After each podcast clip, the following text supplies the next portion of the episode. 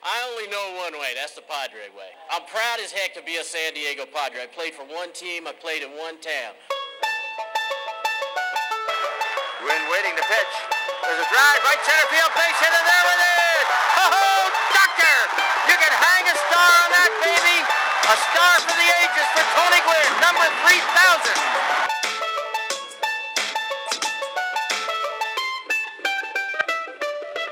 Broadcasting from America's finest digital studios, this is the 5.5 Podcast.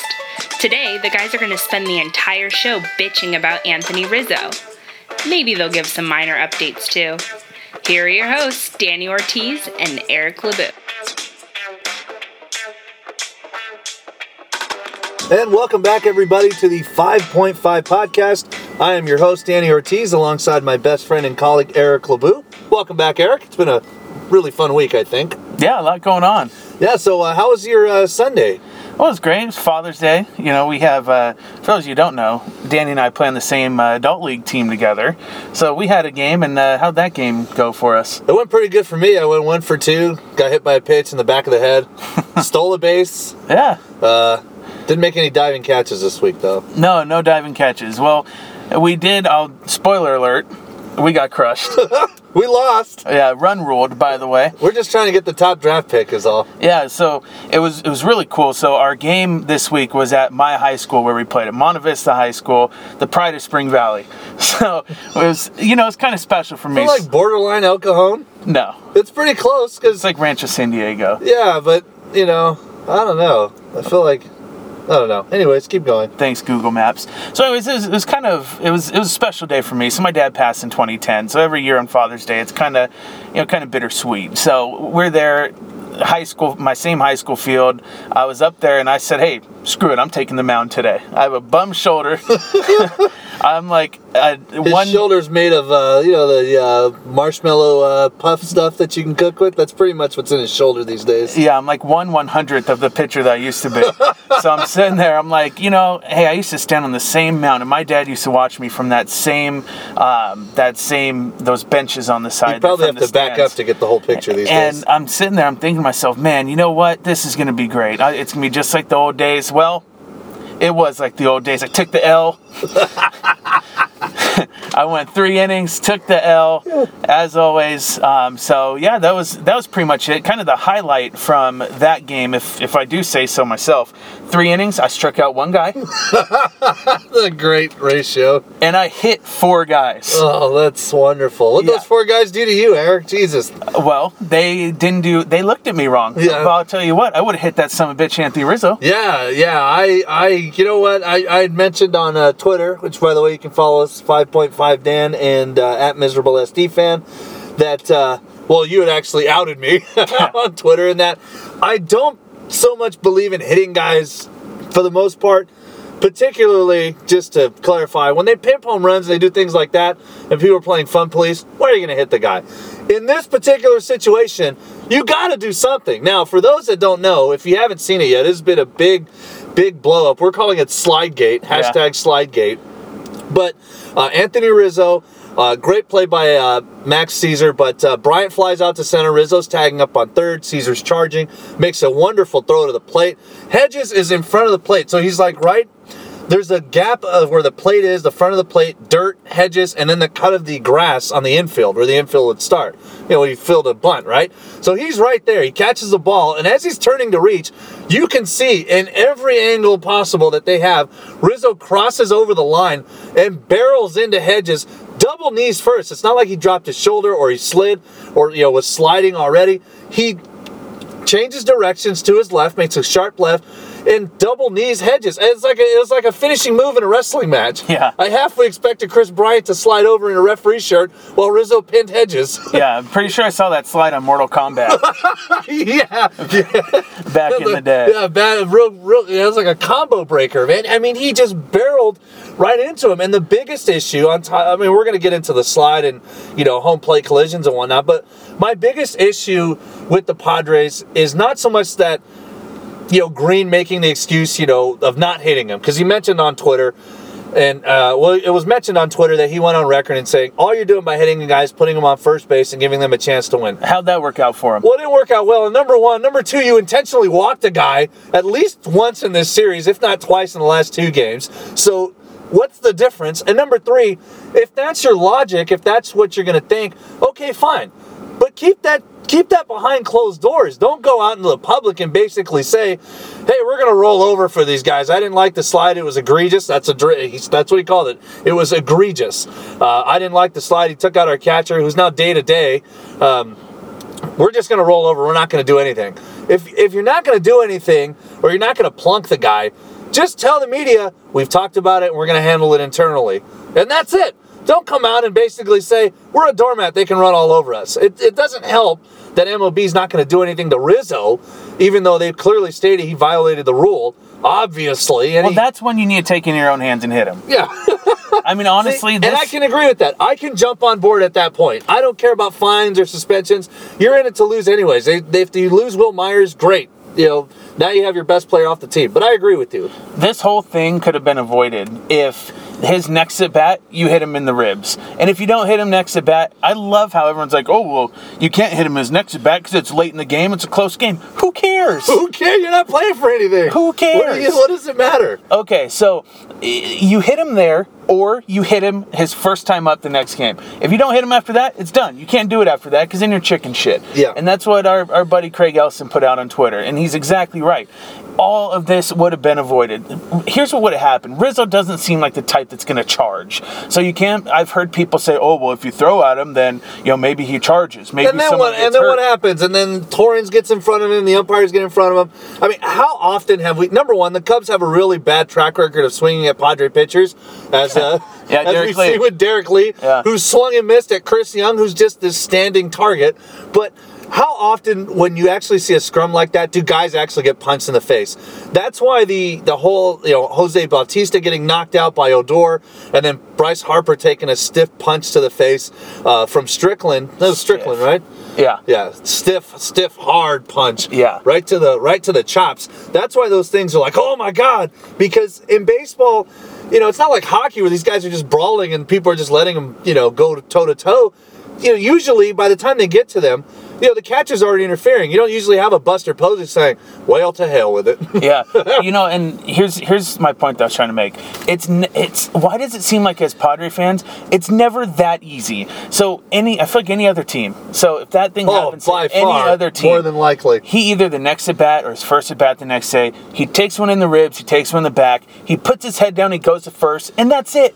It's all over. We're probably not even talking about this. Yeah. If they would have just done that. It's to me it's not the slide, yes, the slide pisses me off, but how it was handled afterwards is what really makes me mad. Like I'm on board for the tank.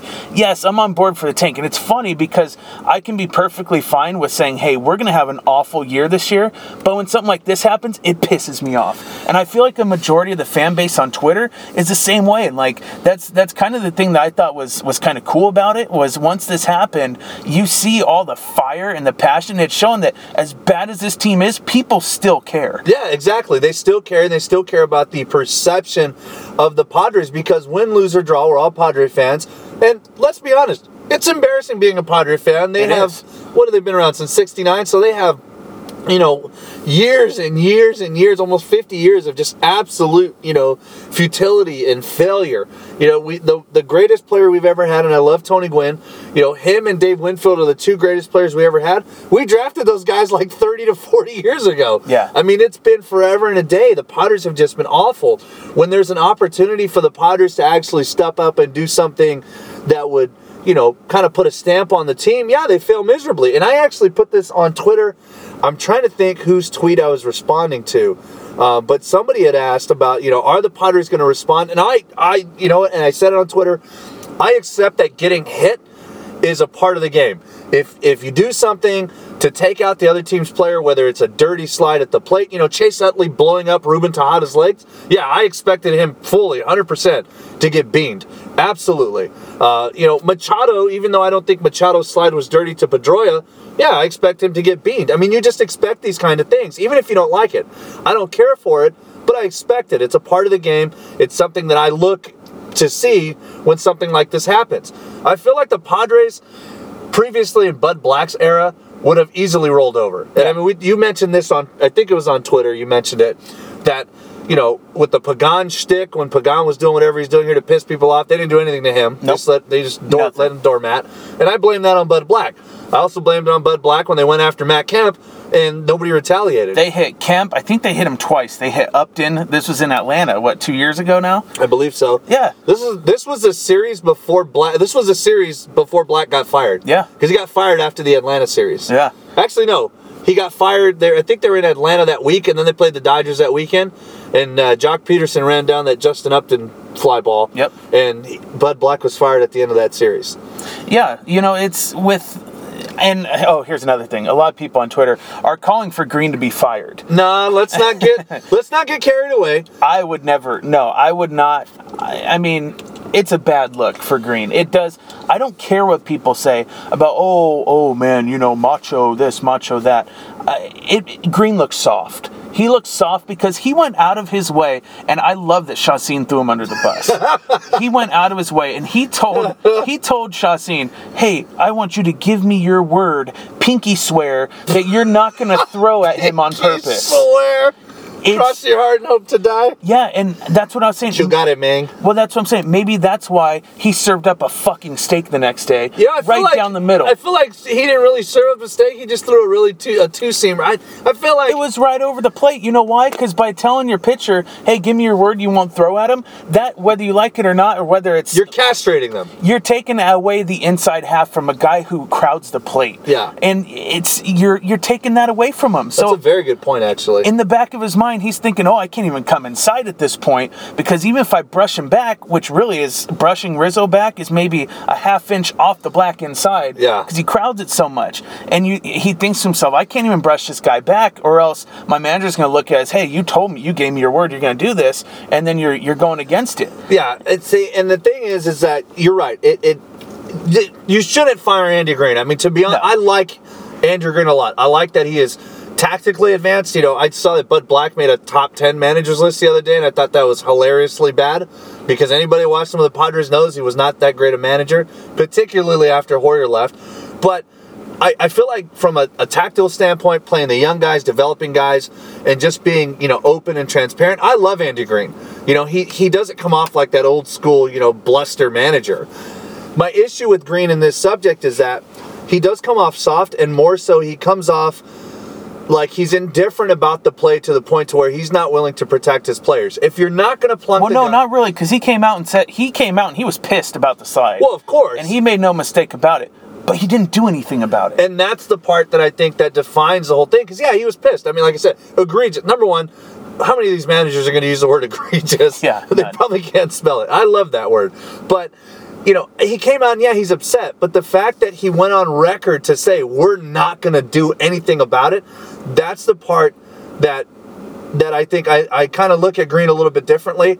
Yeah, you're great. You're an intelligent guy, high IQ, high high baseball IQ, forward thinking manager, the kind of guy I've been begging the Potters to have. But the fact that, you know, there is still grit a part of this game. There is still things that go beyond analytics and advanced metrics where, you know, you still have to win over a clubhouse. Now, Austin Hedges is going to say it's fine. He's not going to throw his manager on the bus. He's a young player. Chacin is a veteran. He's not going to throw his manager under the bus in a way that's going to make the manager look bad. He's just answering the question as to why he didn't plunk Rizzo. Um, and, you know, simultaneously throwing Green under the bus in a subtle way. My issue with Green is that if you're not going to plunk him, if you're going to do that, number one, you tell the players, do not let this out to the media. Yeah. And number two, you don't tell the media yourself that, you know, giving a logical response. Yeah, great. It's a logical, intellectual response to say, if we plunk him, it puts him on first, it gives him a chance to win. Okay, great. You're right. That's very true. Don't tell the media that. Say, look, we've talked about it. You know, we've talked about how we're going to handle the situation, but that's going to be a team only conversation, and that's all I'll say about that, and move on. If you really don't want to plunk him, number one, don't issue intentional walks, and number two, do something. If you don't want to hit him, Hank Bauer made a good point on Twitter. And I'm sure that's a very rare statement that Hank Bauer makes any good points. But Hank Bauer made a good point on Twitter. You don't want to plunk the guy, fine. Brush him off the plate. Brush him back. Throw one behind him. Throw one at his feet. Make him dance. Do something to let him know look, we're not going to come after you now, but we're not going to take this. This was a chicken shit slide and we're not going to take you blowing up our catcher because the reality is Hedges is the future. Yeah, it's a bone bruise. Hopefully, knowing the Padres medical records, his leg's probably broken. I heard it's been amputated. yes. Is that fake news? Credit to uh, this is Padres Jagoff that uh, he ran that through some kind of uh, some kind of injury machine device that he has and translates it to Yeah. the Padres. But I mean, you know, the reality is Hedges looks like he's going to be okay. But you know, what if they break Hedges' leg in that instance? What if he's ne- what if he gets uh, is Ray Fosse right? Yeah. What if he gets uh, Ray Fosse, breaks his leg on a collision that really shouldn't have happened in the first place, and now he's done, and he's never the same guy again. Well, he can he can't even catch. He's not the same guy again. He's a backup catcher. Well, I think I think part of it that really gets to me too, and and if you don't like, okay, so initial reaction, if you're like, okay, hey, you know, what, we're not going to do anything about this, but then you you hear Rizzo's remarks after the slide and Joe Maddon's response. Oh, Maddon pissed me off. Yeah, after I hear that, I'm saying, all right, you want in Rizzo's words, it's game on. Like you're getting Yeah. you're getting smoked tomorrow. You know, in Rizzo's defense, I think he comes from a place of ignorance because I don't think Rizzo's a bad guy. I don't think he went after Hedges strictly to go after him. If you listen to his quote, and this is not verbatim, you know, but he says, you know, from my understanding of it, talking to umpires, it's if the catcher has the ball, it's game on. So I think he truly believed that he's got the ball, I can hit him. And I think number one, it is his fault because you know you play the sport, you should know the rules in which you know your for your occupation. But I do think that's where he's coming from. So I can kind of excuse Rizzo because it's the heat of the moment. He thinks it's good to go, so he just does what he does. So I do think he's it's a chicken shit play. He should know the rules, but whatever. You know, it's heat of the moment. It's you know two athletes colliding with each other because they want to win. Okay, fine. I, I can let that go. I, they still should have done something to him, but I can let that part go. The part that pisses me off is that Joe Maddon, and I liked Joe Maddon up until this point. Joe Maddon presents himself as this kind of hip. Do you know he's good friends with Rich Herrera? I'm stunned. I'm actually really stunned because Maddon does come off as pretty forward thinking and smart, and Herrera's a dope. Yeah. But we'll let Padres Jagoff listen to him so we don't have to. Yeah, thank you. yes, thank you. They're doing doing God's work. Um, but Maddon, who's supposed to be this forward thinker, this smart guy, for him to say what he says, which I think I'm trying to remember the exact quote. Oh, if He the catcher loved it. blocks, yeah, he loved it. If the catcher blocks the plate, you run him over, or you hit it, you lit it, you light him up, or some Except he didn't block the plate. yeah, exactly. and, and that's my issue is that, you know, okay, I get it. If you block the plate, yeah, blow his ass up. That I mean, that's just the way it is. If the ball pulls the catcher towards the line, where's the guy going to go? In this instance, what makes me lose respect for Maddon is that he cannot objectively say, you know what, I don't think Anthony did this on purpose. I don't think he slid into him with the intent to hurt him. I think he was just trying to score. And I think he was under the impression that he had the ball, so he was able to do it. I understand why it looks like a bad play. I understand that the interpretation of the rule may be wrong, and that based on the rule, what he did was wrong. It- you know, just say that. But for me personally, yeah, I like that he was trying to be aggressive to score to win. Because those are two different things. But to say you like that the guy went in there and blew up this catcher and not even acknowledge that, you know, he did not in any way, shape, or form follow the rule, that's the part that I lose the respect for him on. Maybe Andy Green is just is so smart and he's so forward thinking that he's thinking to himself, and I put this one on Twitter also. He's thinking to himself, okay, You post too much. I can't keep up with you on Twitter. it's taken over Facebook. I'm like Darren Smith. Yeah. I'm all, I was all over Facebook. Now I'm on Twitter more often. I don't even see his because you clog my feed. So, so he, um, I, I lost my train of thought. Okay, so Green, I put this on Twitter. Green is so forward thinking. So he's thinking to himself, okay, Rizzo gets smoked, bench is clear, the team comes together and bonds. They win five straight. We end up with the fifth overall pick next year. he's really playing. He's really playing for the name on the front of the jersey. that Andy Green. Uh, Maybe know- that's the way he's looking at it. I, I know you're being sarcastic, but I mean, it could be. I, I wouldn't put it past him. I just, my whole thing with this situation is that whether you plunk him or not, you have to do something. you have protect- to. You have to hit him. Yeah, I mean, if that's how you feel, great. That's how you, I'm not going to disagree with you because if that's the route you have to go, but I think you have to do something because I agree with Hank Bauer as well. You have to do something, and coming out and rolling over, you know, on record to the media, and you know, ha- having your pitcher come out and say, "Oh, you know, he promised, he made me promise not to hit him," and take and, and Chacin, to his credit, threw a hell of a game yesterday uh, against a pretty good lineup, not having the inside half of the plate. Yeah. so he did very well, all things considered.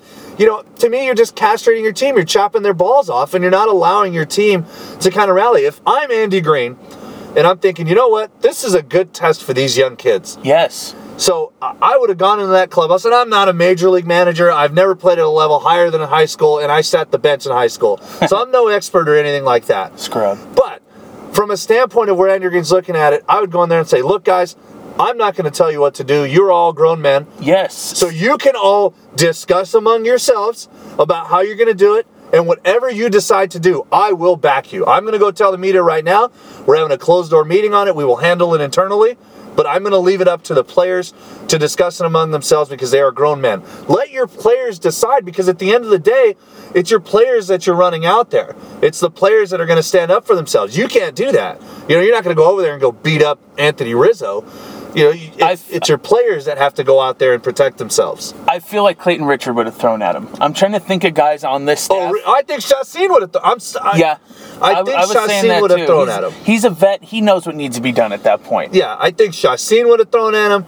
Uh, I really wish Jered Weaver was starting because I know damn well he would Oh, have yeah. thrown at him. Yeah. which would have been hilarious. It would have been that thing like an MLB Slugfest when they used to throw it at him and he would catch it. the batter would catch it and then toss it back to the pitcher. That would have been if Weaver would have thrown at him. But you know, it's with the with the younger players. What kind of message is that sending to is sending to them? If Yeah? I, I agree. you know, it's you're saying, hey, you know what? We're okay if people run over us. We're not going to do anything about it. It is what it is. What, what I wanted to ask uh, you about also is there's a lot of people on Twitter there who are talking about. Well, you know, this you guys are just being macho. You guys are being macho. It's so stupid to hit people. You know, go out and go out and, and win 10 to 0. You know, show them out on the field. Show them how it should be done. What do you think about that? What do you think about that approach? You know what? I'm not the kind of guy. By the way, they lost 4 to 0. Yeah, I know. Um, I, I try to be really objective. I can understand trying to take the high road. My issue with pegging guys is when you're pegging guys for dumb reasons, like pimping a home run, like the Strickland Harper situation. Absolutely stupid. The Dumb. fun police, things like that. When it comes to protecting your players, I have a little bit different stance on it. I don't believe in headhunting guys. I don't believe in going after guys. But if it comes to protecting your players and you have to take a stand so that you're not a doormat, because the reality is now that this has happened, teams are going to be. I, I can see teams saying, you know, we'll just barrel in and blow up Austin Hedges anytime he's in front of the plate with the ball. Yeah. Because, you know, we're not going to get suspended. MLB's not going to do anything. Yeah. Uh, at least, you know, based on what they're saying or what, what happened with Rizzo, because that sets a precedent now. Because how can MLB not suspend Rizzo when they said he clearly violated the rule? He deviated from his path. How could they not suspend somebody? How could they suspend the next guy for it? and to all those people who are coming out with that mentality and you have to each their own i mean whoever however you want to feel about it no one's wrong in this situation i don't think because i mean Oh, that's funny. You're telling me I was wrong the other day. well i always think you're wrong but however you want to feel about it you know whatever but at the end of the day at the end of the day i guess i guess my point is with this is you can feel that way like hey you know that's a neanderthal way of thinking about it you know throwing at the guy no way. Like one you're just putting him on base and it's stupid and you're really showing them throwing a baseball at him. You can have that opinion but when you have tony gwynn jr who's played the game and who's basically the name is royalty in san diego. You have him you have randy jones and then you have harold reynolds on mlb network all of them former players who are coming out and saying hey if you're really that mad about it you need to smoke rizzo i'm going to take their word over yours if you don't mind No, no, and I people. and I and you know what?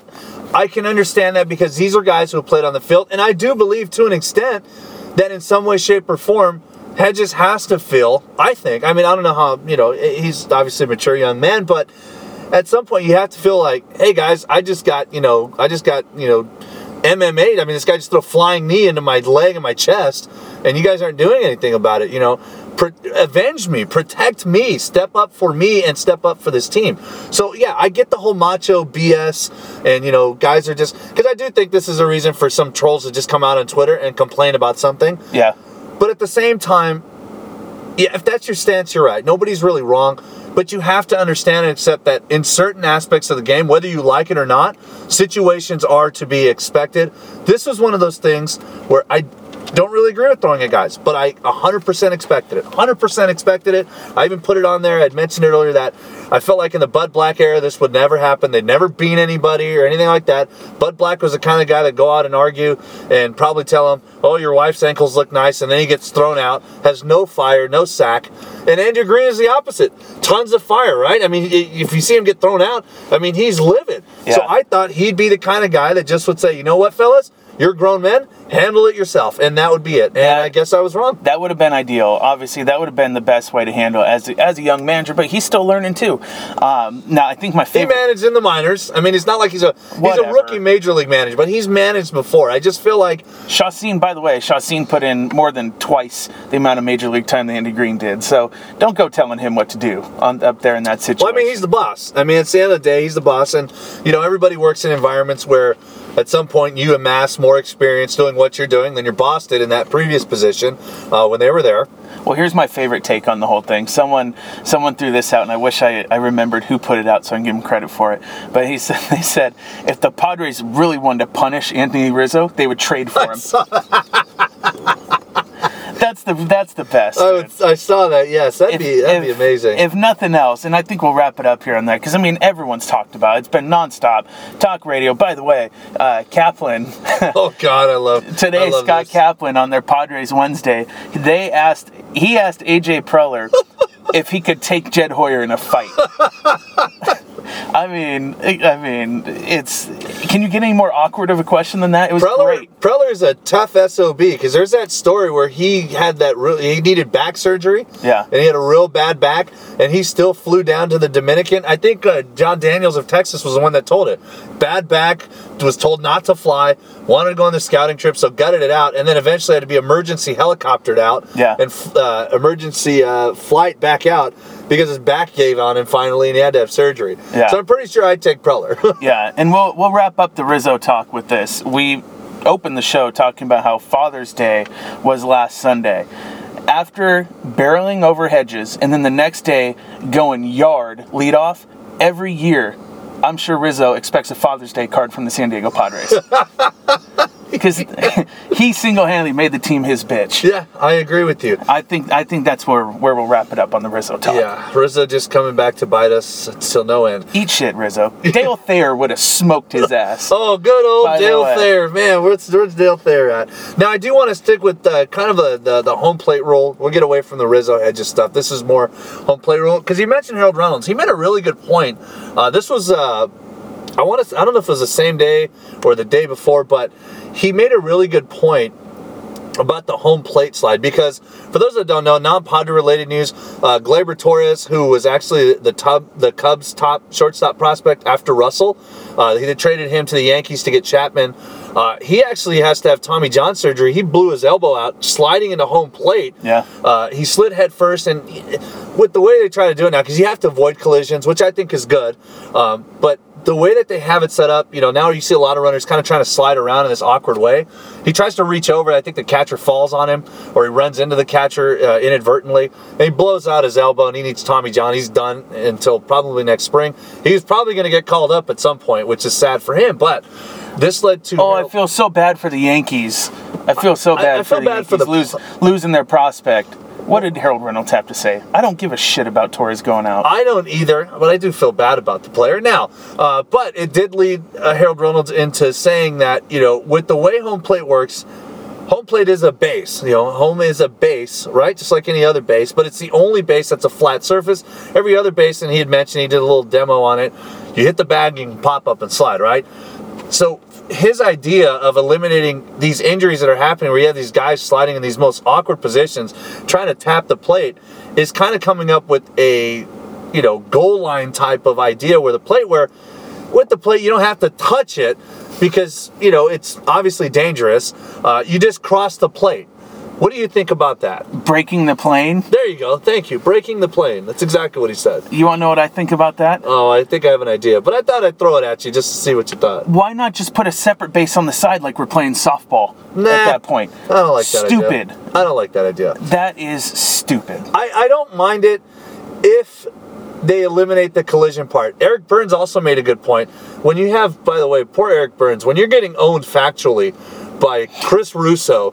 it's time to retire. Yeah, It's time to retire. not a good look. Not a good look at all, Byrnesy. Good afternoon, everybody. not not a good look. How many people came out to the ballpark to see him? How many came out, Brian? oh God! If you ever want to watch good banter, just YouTube Brian Kenny and uh, and uh, Chris Russo yelling at each other. But he, you know, Byrnes made a good point in that his issue with this whole slide stuff is that it still says in the rule book that you can collide with the catcher assuming he has the ball and he's in front of you, which is where I think this whole thing stemmed from initially. Byrnes' idea is to get rid of collisions. If they really want to protect the catchers, get rid of you know they cannot come in front of the plate unless the throw pulls them in front of the plate, and get rid of collisions altogether. I Thoughts blame? I blame Buster Posey for all this. I do too because I feel like if hedges, if the rule wasn't exist, didn't exist, and they blew up hedges' it ankle, would be nothing. Nobody we'd would be care. Fi- we'd be fine with that. It's the fact that they changed the rule, and now there's so much. Everyone has their own interpretation of the rule. yeah, it's not clear. if it was back to how it was before the whole Posey thing happened with the Scott Cousins uh, collision, if it was before that, this would be a non-issue whatsoever. Yeah, And- there would be no. Oh, we got to plunk him. yeah, and I wouldn't even care if they hit him or not, because at that point it's like, oh, hey, there's a bang bang play at the plate, and hey, Hedges got hurt because of course he did, because everyone's getting hurt for the Padres. Yeah, and But- he's a catcher. You would expect to get run over. the break the plane thing i feel like there's so much change in baseball right now that it's that's just another thing I throw it on the back burner i i I don't ever want to see that happen, but it I can see where that would make sense. I can see where it makes sense. I don't personally like it because you know me. I like as as little change as possible to the game. That's true. That's what I would want. yeah, and, and I, I can Although, see- by the way, I'm in favor for robot umpires. I was just gonna say, but I, I can see what he's saying about the plate, just because for some reason, you know, you have these guys who are trying, and we've seen it with the potty. Know, you're trying to, you're trying to tap a flat surface that you're sliding on. Um, I, I can see the logic behind it. I actually, and I'm, if anybody ever knows me, I'm not the biggest Harold Reynolds fan, but I thought that was a good point. I do like Eric Byrnes' idea even better of if MLB is really serious about trying to avoid these types of situations. Uh, get, don't tell the runner in any interpretation of the rule that he can hit the catcher because the, the, the runner's not thinking about rule whatever it is you know i don't know what the hell something point something i can't yada yada. He's gonna run home He's- got the ball i'm gonna blow him up or do i do i slide around do i go this way? You're just risking injury in every facet because the catcher isn't expecting to get hit the runner doesn't know if he can actually run over the catcher or not because the rule is not exactly black and white and to be honest, the umpire is probably not completely sure either. yeah, and you're probably right. We know Joe West doesn't know it. Yeah. So, and by the way, he's about to umpire his 5,000th game. What He a travesty. did. Oh, jeez. Yeah. Oh, jeez. The ump show. But, I mean, if you eliminate collisions altogether, so you cannot run over the catcher. You know, if you run into the catcher, it's different, but you cannot run him over in the standpoint of, you know, barreling into him. I think that would eliminate this whole situation. Or you just eliminate the rule altogether and say, we're just going to go back to the uh, Pete Rose days. Yeah, Which I'm- I don't want to see, to be honest with you. when it comes down to it, dude, I'm just at this point I'm so burnt out about it. I just like I'd rather just move on. it only took two days. Uh, I'd rather move on from it at this point because the fact is, if the Rizzo slide didn't happen, then none of this would be an issue at all whatsoever. And also, if you don't, like I said before, if you don't hit him in his next at bat in that same game or his first at bat in the next game, it's done. Like Yeah, it's dead in the water now. Yeah, you miss your chance, and it's you got to move on. I Yeah, mean, you hit him next year, you're gonna get you know whoever hits him gets suspended, and you just look like No, you just look I, I don't a- think so at all. I don't think so whatsoever because no one's going to think about it. I do. I mean, they thought they with the Hunter Strickland, uh, you know, Hunter Strickland, uh, Bryce Harper thing. That was magnified though because that was in the playoffs, and we're talking about the Padres. That's at true. This point. But I, I still think that hitting him next year is is nobody. It, it doesn't matter. You had your shot. If you weren't going to do it then, then now you're not going to do it at all. So it's time to move on. Um, and moving on, uh, we have some uh, other news going on around in Padre land that I think is kind of getting under the radar. Uh, breaking news, I think earlier today, if not a bit sooner, uh, the San Antonio Missions, the Padres Double A affiliate, they've been there a long time. Chase Headley played on that team with Nick Hundley and others. That's how long they've been around. Uh, they are actually being uh, promoted to Triple A effective the 2019 season. That'll be their first year uh, that they're no longer affiliated with the Padres. Uh, you asked me to dig up some stuff, so I Oh, tried- also, Oh, b- before you give, before you go forward with that. So, if anyone's listening to this that doesn't know, I saw a few people on Twitter say, "Does this mean we're losing all of our prospects in Double A?" Oh, we just you see that? A couple people on Twitter. Please tell me it was that dumb Padre fans. No, That's amazing. but it should be submitted there. No, we're not losing Luis Urias or anyone else in Double A Oh at all. That's not how it works. That's. That's not how it works. So the way it works, folks, is that the teams are owned independently. The Padres do not own the missions. They don't get any revenue from them. The missions are owned, and every, any minor league team is owned independently, and they sign a contract to become an affiliate. If they're not an affiliate, my understanding of it is they're still an independent team uh, in some way, shape, or form. But they sign contracts with major league teams to be affiliates. The GMs on those teams, of course, will have the minor league system players, but they'll also have other guys. That's why they purchased a contract of. Right. So, no, we're not losing you know, all these players. Boy, that's hilarious. I Yeah. wish, I wish next time we did, just you know, tag me in that. Yeah. can't believe somebody thought. I love Padre fans. They're the greatest. Anyways, so you asked me to dig up some dirt on it. I did the best I could. There's not a lot of info, but uh, the owners of the San Antonio Missions also own the uh, AAA team in Colorado Springs. So there's a new $45 million stadium in uh, Amarillo, Texas. Okay. That's where the Missions are going to move to. So they'll still be the Missions because that franchise has been around for a long time. Um, but they'll be the uh, Amarillo Missions. The Colorado Springs team, whose name escapes me, will now be in San Antonio. Both of those teams will be in AAA uh, in the PCL in the same division as, of course, the uh, El Paso Chihuahua Chihuahuas. Uh, so, oh, and by the way, nice Chihuahua shirt, Eric. Yep, I rocked it just for the occasion. Oh, that's wonderful. Yep. But they'll so they'll be all in the same division. You obviously got the Round Rock uh, team up there as well. So um, that's basically what they're doing. I think they're just creating a conglomerate to compete in Texas. In terms of what's going to happen with the Padres, um, didn't get a ton of info there. There are two other minor league. Uh, Double A or uh, yeah, I think Double A uh, leagues were the International League and the Southern League. The last time the Padres had a team outside of that Texas area, which is really convenient for them geographically, was when they had the Mobile Bay Bears uh, as uh, their Double A affiliate. That will always remind me of Jake Peavy. Forever and a day, forever and a day, Jake. We miss you, sir. Come back. You got to be better than Weaver. Um, but uh, yeah, so no word on the next move for the Double A team. Uh, again, they uh, don't move till 2019. So again, it's it's two year. Oh, so next year they're still going to be the affiliate then? Yes, correct. So they, they do two year contracts. Obviously, the Padres have continued to renew it, uh, but uh, they do two year contracts. So next year will be the end of that contract. After the end of the 2018 minor league season, the Padres can then open negotiation to have a new Double A affiliate, whoever that may be.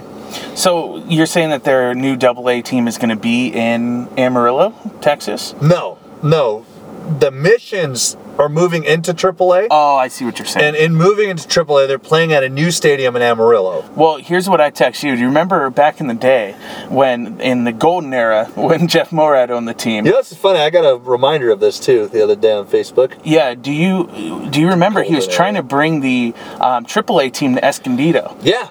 Wouldn't yeah, that be awesome if our Double A affiliate was in Escondido? Yeah, I think I, I don't know where the hell they would play. They just don't want them to outdraw Petco. it's too close. I just don't know where they would play. But yeah, that'd be pretty cool. Or somewhere, Hey, would they have a five-win package too? no, That's a terrible idea. no. I don't think that's going to happen this time because the biggest issue the last time was that they didn't have a stadium and they had to get it approved to be built. And I think that's what sunk it in the water. And if Soccer City is any indication, I was gonna say, you mean stadiums don't get built here? Yeah, if Soccer City, well, Petco almost didn't get built. That took forever. It cost way more than it needed to because they kept blocking it. But uh, if Soccer City is any indication, uh, we are not getting any new stadium whatsoever. We should be happy we even got Petco Park through. Yeah. So I doubt it. Um, but it would be interesting to see whether new Double A affiliate is. It's it's all bluster. It doesn't matter. But it's it's neat news. I didn't know they could do that. So that's the that's the funny part. That oh they're gonna move. They're graduating to AAA or advancing. How do you advance? But I'm assuming it has to do with the money and the ownership. Yeah, pretty soon I gotta take San Antonio missions off my bookmarks. yeah, yeah. We're gonna have to find something else. Yep. Uh, maybe they'll do a team in like Baja. Maybe they can use uh, the Toros? yeah the Toros. That'd be cool. Or uh, Doubt it. Yeah, what's the uh, is that the team that uh, that minority Padre owner owns? That's the Diablos. Maybe they'll use the Diablos. That'd be pretty neat. Yeah, that would be cool. Yeah, I so- doubt it, but I do cool. Too, but that'd be cool. Uh, in other news, in our Padres uh, emergency 911 segment, they got a lot of guys on the DL right now. Unfortunately, the hottest hitter on the team, Solarte, has hit the 10 day DL. Right when the trade value was going through the roof. Oh, I know. for Solarte. I- I- an absolute, an absolute travesty. Uh, strained an oblique, hitting all those doubles and home runs Yeah. over the last few days. Uh, he was on an absolute tear after a really rough start. And man, what a dancer, by the way. I know, right? That went viral, man. Solarte can move. Yeah, d'Arnaud putting in his best work of the season, getting a, a shot of uh, Solarte dancing. That boosts the trade value. He's sitting there, man. He was raking, and then yeah, uh, all of a sudden, and I didn't. I don't think I watched any of the Cubs games. Um, obviously, I've followed them after this whole Rizzo thing, but uh, with the work schedule and the earlier games, I didn't watch any of them. But did did they actually say how he hurt his oblique? They did not. So I Someone said on Twitter that he heard it on deck, which is kind of strange. But well, he was scratched. Yeah, you know what? That might be right. Yeah, because he was scratched pretty early. I think he was in the game, and then scratched before he even hit the field. So he may have. I mean, he, he very well may have. Uh, but yeah, it, it kills the trade value here. I mean, I'm going to pull it up right now. But he was on I feel like obliques take forever to come back from. You know, Uncle Teddy made a really good point one time where he said back when, you know, way back before medicine's advanced so much now, uh, but obliques were never really a thing. You just had like a hip strain or a cramp or something. Now that they actually have an understanding, yeah, you're right. Did hip strains take, or uh, oblique strains take forever in a day Yeah. uh, to heal. So yeah, he's on the 10 day, but I could see him missing. And even yeah, and even after he comes back from that, it's still going to be a while until he gets going. Yeah, So I- they might hold on. This might kind of put the nail in the coffin with them keeping him for the rest of this year. Yeah, Which know- I'm not mad at it, but I'm not either. I mean, I'm not. It, you know, I'm not mad. I mean, he had a really good. He had a hot start. Uh, didn't hit for a ton of power in April, but he he hit well enough. Um, but this month he was raking 317, 394, 667 slugging. Good Wow. grief. Uh, good for 74% above league average for the month. Just on an absolute tear in the right part of the year. Uh, so that sucks. Hopefully, hopefully it's precau- it's precautionary. I do know with the 10 day DL, the advantage is okay. You know, if we need to give a guy a couple of days off, we can use this short term because it's not as serious. It doesn't knock him out for you know 15, 20 days. So hopefully it's just precautionary. Um, I do hope that a corresponding move though is to bring up Asuaje. I Pirela's done very well, so I think he's going to get the look. Uh, uh, he got the look today at second, but I'd like to see Asuaje see what he can actually do. yeah, why not? Yeah. I, I kind of feel like this point because he's been walking a lot in El Paso. Uh, he's been walking a lot and getting on base. So at this point, bring him up, Yeah. I, I feel like he's above the league at this point. And I mean, really, the, the move that they would probably make is bring Schimpf back. Mm. But why at this point? At this point, there's no reason for that. I mean, he's raking down there. Don't get me wrong; he's just six something slugging. But yeah, I, I Schimpf is not a long term option. I wanted him to pan out, and who knows? Maybe he comes back up and he kind of finds a rhythm again. But to me, Asuaje, I want to be given an opportunity. Honestly, I'd be okay with them moving Spangenberg back down. He hasn't done squat. I don't mind him going back down and then bringing Asuaje up because I do think Asuaje does have a little bit higher upside. And he's just hitting really well. There's, I mean, there's no reason to not give him a shot. You've seen what Spangenberg can do. I don't think he's this bad, but I'd rather see Asuaje get an opportunity. Plus, I think Asuaje's probably going to be in the mix long term. Agreed. I mean, in Spangenberg, really, Spangenberg's under team control until 2021. Which is amazing because I feel like he's been around forever, but he really hasn't. Yeah, so I mean, he could be a part of it too. So really, at this point, I mean, bring up Asuaje. What do you have to lose? There's absolutely nothing to lose. I mean, what what do you think is going to come when uh, Margot comes back? Because he's coming back soon. So you have Franchy, who's been playing well enough, even though he struck out four times today. he's he's played well enough where I think he deserves a spot to continue to see what he has. So you have Margot in center. You have Cordero in left. Do you put with Solarte being hurt? Do you put Pirela at second? You know, I think I think you do keep Pirela up because he's been hitting, and there's no reason to send him down when he's been hot. Um, what I would do, and this this goes right back into Spangenberg. I think honestly, Spangenberg's the odd man out because once Margot comes back, center field is his. I mean, it's been uh, fairly obvious. Uh, not fairly, it's been obvious that you know center field is his. I do agree with you. Cordero has played well enough, he's looked really good defensively. Man, another nice play today in center, running into that brick wall, um, where I think he could really play up and left, which will really help out his you know value, and I think that's where he could settle in long term. Um, but what that does is now that pushes Cordoba out of getting regular playing time, where he's been getting playing time in the outfield. You already have a ton of infielders. You've got d'Arnaud who can play short, Cordoba who can play short, Aybar who can play short. Uh, d'Arnaud can also play second and third. So can Pirela. So who does that leave out that's not really doing anything? I mean, d'Arnaud's not doing anything great either, but he's just you know he's basically he's house money. You know, he doesn't cost anything. They picked him up on waivers and they can move him around. To me, and I think d'Arnaud can also play the outfield as can Pirela and Cordoba. So Spangenberg's the odds man out. He has the least amount of versatility of those guys, and he's not producing at all. Do you see them possibly tagging him along in a trade? No, because I don't think he has any value at this point. If they trade for him, I think they'll trade for him for a guy like, you know, that gets DFA'd and then, you know, that has to be traded or released in 10 days, which I don't think is good. I, I think I think what will eventually happen is they will eventually trade, you know, Solarte, assuming he comes back healthy and he picks up where he left off. I think they trade him anyways, but um, I'm assuming he comes back, does well enough, they trade him. Um, I think they're going to eventually cut Aybar. d'Arnaud, d'Arnaud, I think, is going to stick around. I think they like him, and because he can play multiple positions. So I think at some point in the infield, you'll see Spangenberg at third and Asuaje at second. We may have mentioned this on one of our earlier podcasts that once everything kind of breaks out, that you'll have. I, I think at some point you'll have a starting infield of uh, Asuaje at second, Cordoba at short, and then Spangenberg at third. In some way, shape, or form, some capacity. So I do think long term, yeah, he's going to be here a while. That you do play him. I just think right now he's just not doing well. He's been scuffling since he came up. He's been he's doing as bad or if not worse than Schimpf because he's not hitting for any power at all, no home runs. So I think you send him back down while you figure out your roster and keep Cordero in left. Let Cordero play every day in left. Keep you know plugging Cordoba in here and there. Keep plugging d'Arnaud and Pirela in here and there, and uh, cut Aybar.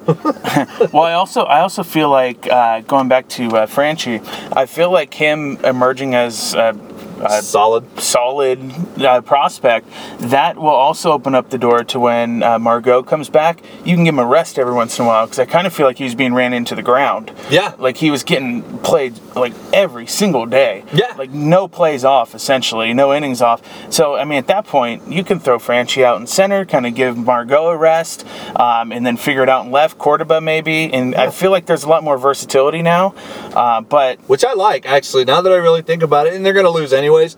But I like that they have different ways because this is where I can credit Andy Green. He's he's shown that he's really good at kind of plugging guys around in different areas to get them consistent playing time on a team that doesn't have a ton of talent. So you just run the guys out there and rest them. But I think you're right. That's a great point on having somebody to spell Margot consistently. I also feel like at some point, dude, like you got to mix in some days off for Renfroe also. He had a day off yesterday, actually, I believe. Did he really? I think so. Because yeah, Caesar was in center.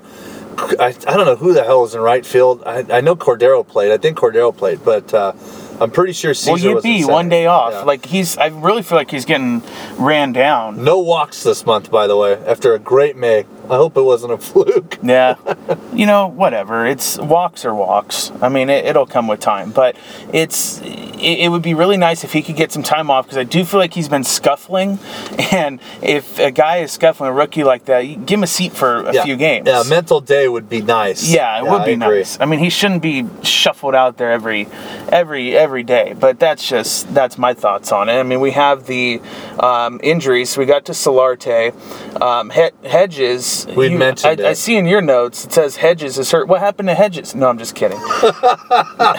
Miguel Diaz um, he got he left his start early with uh, was it uh, right forearm strain? Forearms or and or flexor strain, from what I understand. I was actually I didn't know this until I uh, until I got home today. Uh, the replay of the game was on, and I was bored and had nothing else to do, so I watched it.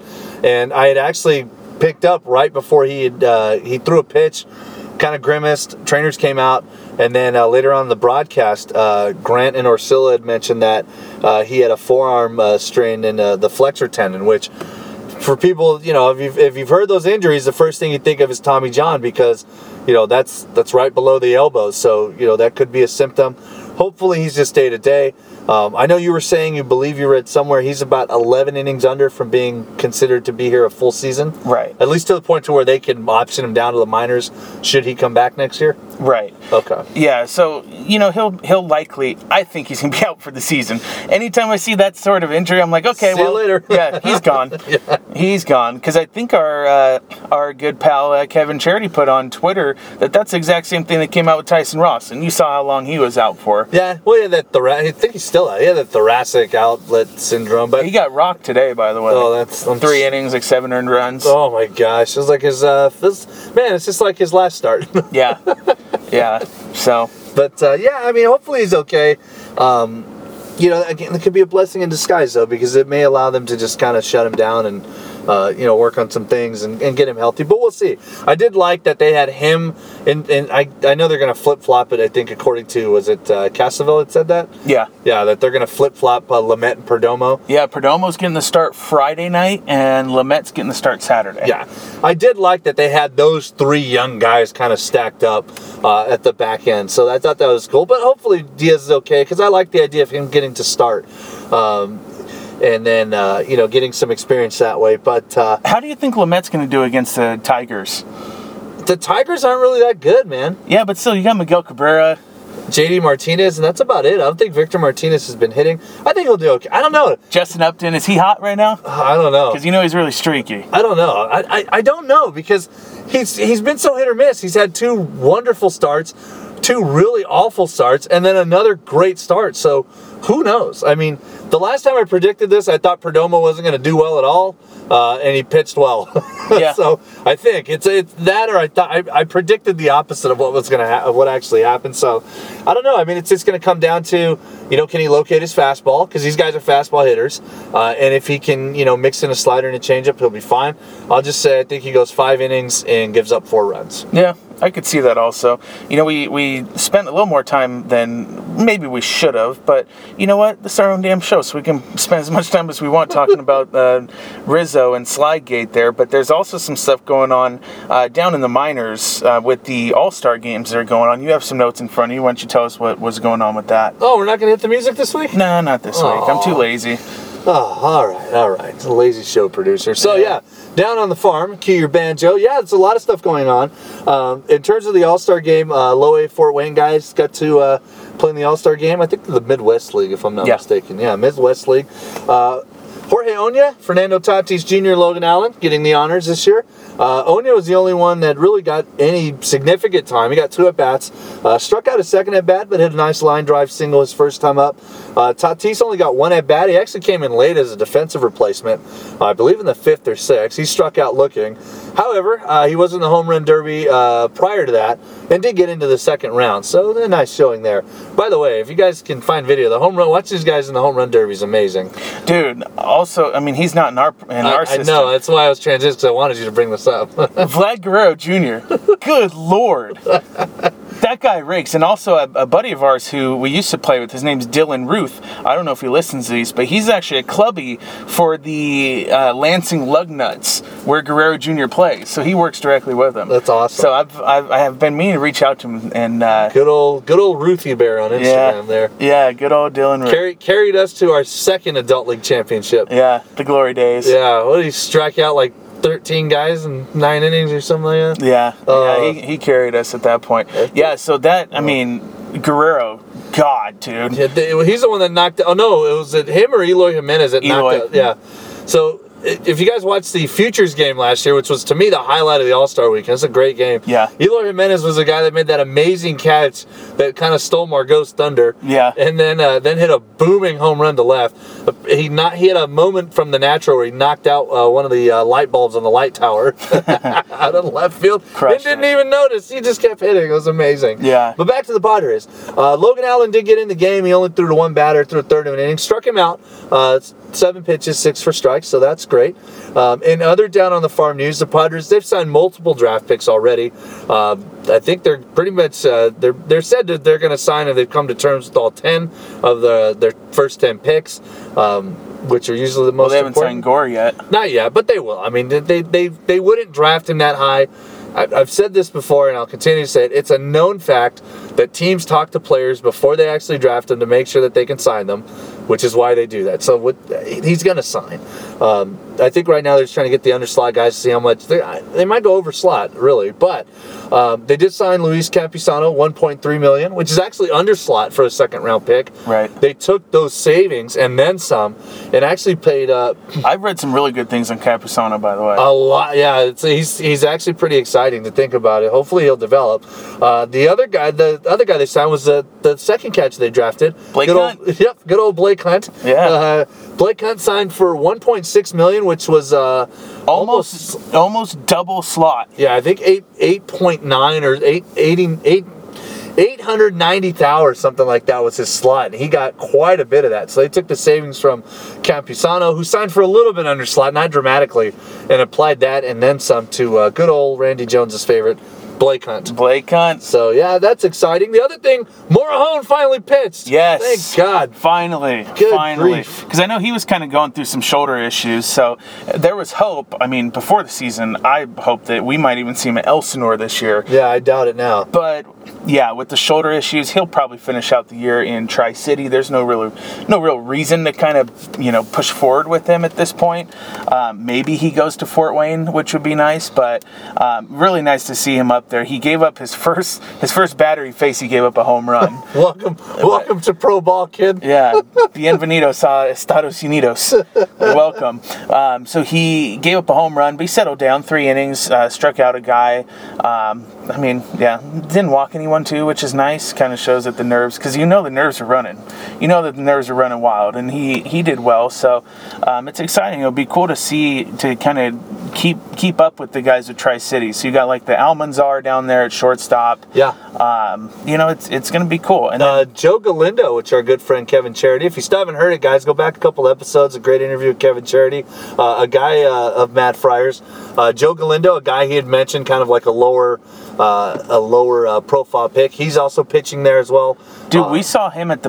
That's the one guy we saw at the backlots. You remember him throwing? Yeah. He's a bigger guy. He's probably. I think he was like six four or something like that. I can look it up. He's like Throwing six, two, six, three. smoke. Yes. He's hitting like ninety seven. You know what? I think I remember. He's that right-hander in his pitch. He kind of had like this weird, funky setup and delivery. Yeah, he throws throws gas. Put it this way: at the in the backlots there, this guy um, Joe Galindo or Galindo, whatever it is, he he was drawing a crowd of the own Padres prospects. Like these guys were crowded around the the back of the backstop to watch him pitch. Yeah, it was just pretty amazing. So, Yeah. but yeah, he's down there as well. Uh, Austin Smith, their second round pick from Preller's first year, who actually got taken out of the game for an injury, so probably blew his arm up. Yeah. Um, but he's down there as Rest well. in peace. Yeah. so some some exciting talent that's down there. Um, have you heard anything on Espinoza? Has anything any rumblings on what's going on with this guy? No. Okay. Well, it was- Nothing. it was well, last we heard, he's gonna get his throwing program started up, and maybe he'll throw in what two or three weeks. Start throwing base or start possibly getting ready to pitch.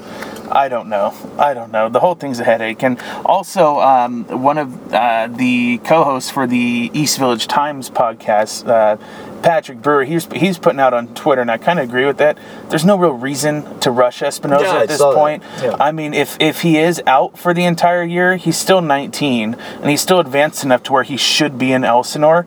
So if it's a lost year, yeah, it's frustrating, but it's At least not he's the healthy. it's not the end of the world. yeah, I agree. There's no reason to push him. You know, But it is frustrating. It is. It's it's very frustrating. But he's right. There's no reason to push him. There's no reason to to, to you know to to try to rush him along. Just let him take his time and, and get healthy. well, what makes it more frustrating too is that the Padres got shit on for the Pomeranz side of that deal. yeah, now he's And here we are, Espinoza hasn't even thrown a baseball yet. Yeah, well, the paddock. Hey, we paddock is damaged goods. Paddock is damaged goods, and the one piece I was telling our friend uh, Patrick Morgan uh, worked that or yet today. You mean today. uh, Sir Patrick Morgan, the God of War? Yeah. So today, um, I saw on Twitter that the Marlins are going to be calling up Luis Castillo to make his debut. Oh man, that was the guy we should have gotten for Colin Rea. Yeah. Good old blood platelets himself. Yeah, that was the guy that we had to trade back, and that was the guy who really Luis Castillo Part Two. Yeah, I was he could have been like it. the lottery ticket in that. He in was. that That's trade. that's the Padres were, were heralded because they got Naylor in that trade. Which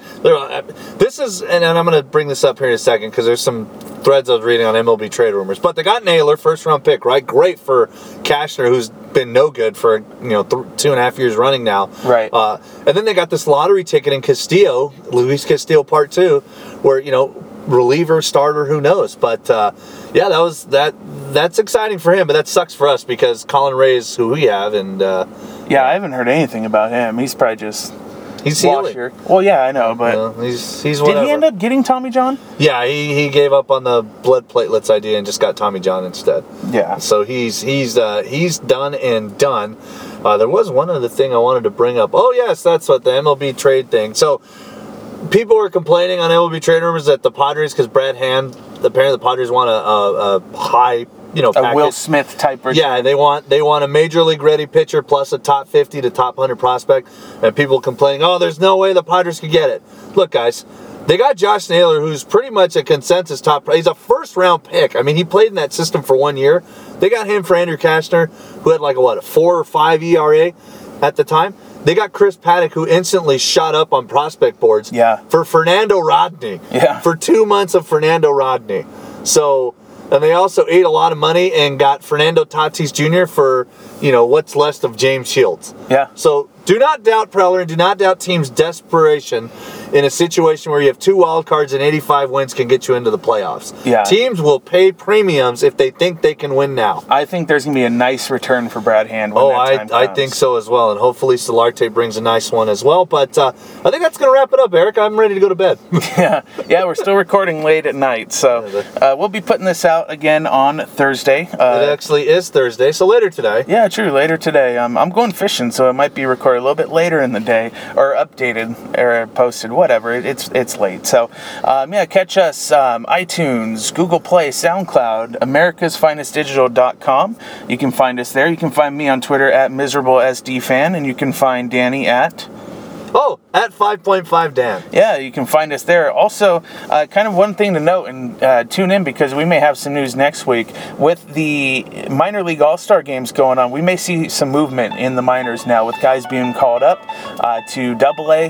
Um, Lucchesi, Lauer, uh, Logan Allen possibly going to Elsinore. There could be some movement. So uh, check in next week. Hopefully, we have some news on that front, but uh, we'll see. And until next week, uh, we'll check in with you then. Fuck Rizzo. We're out of here.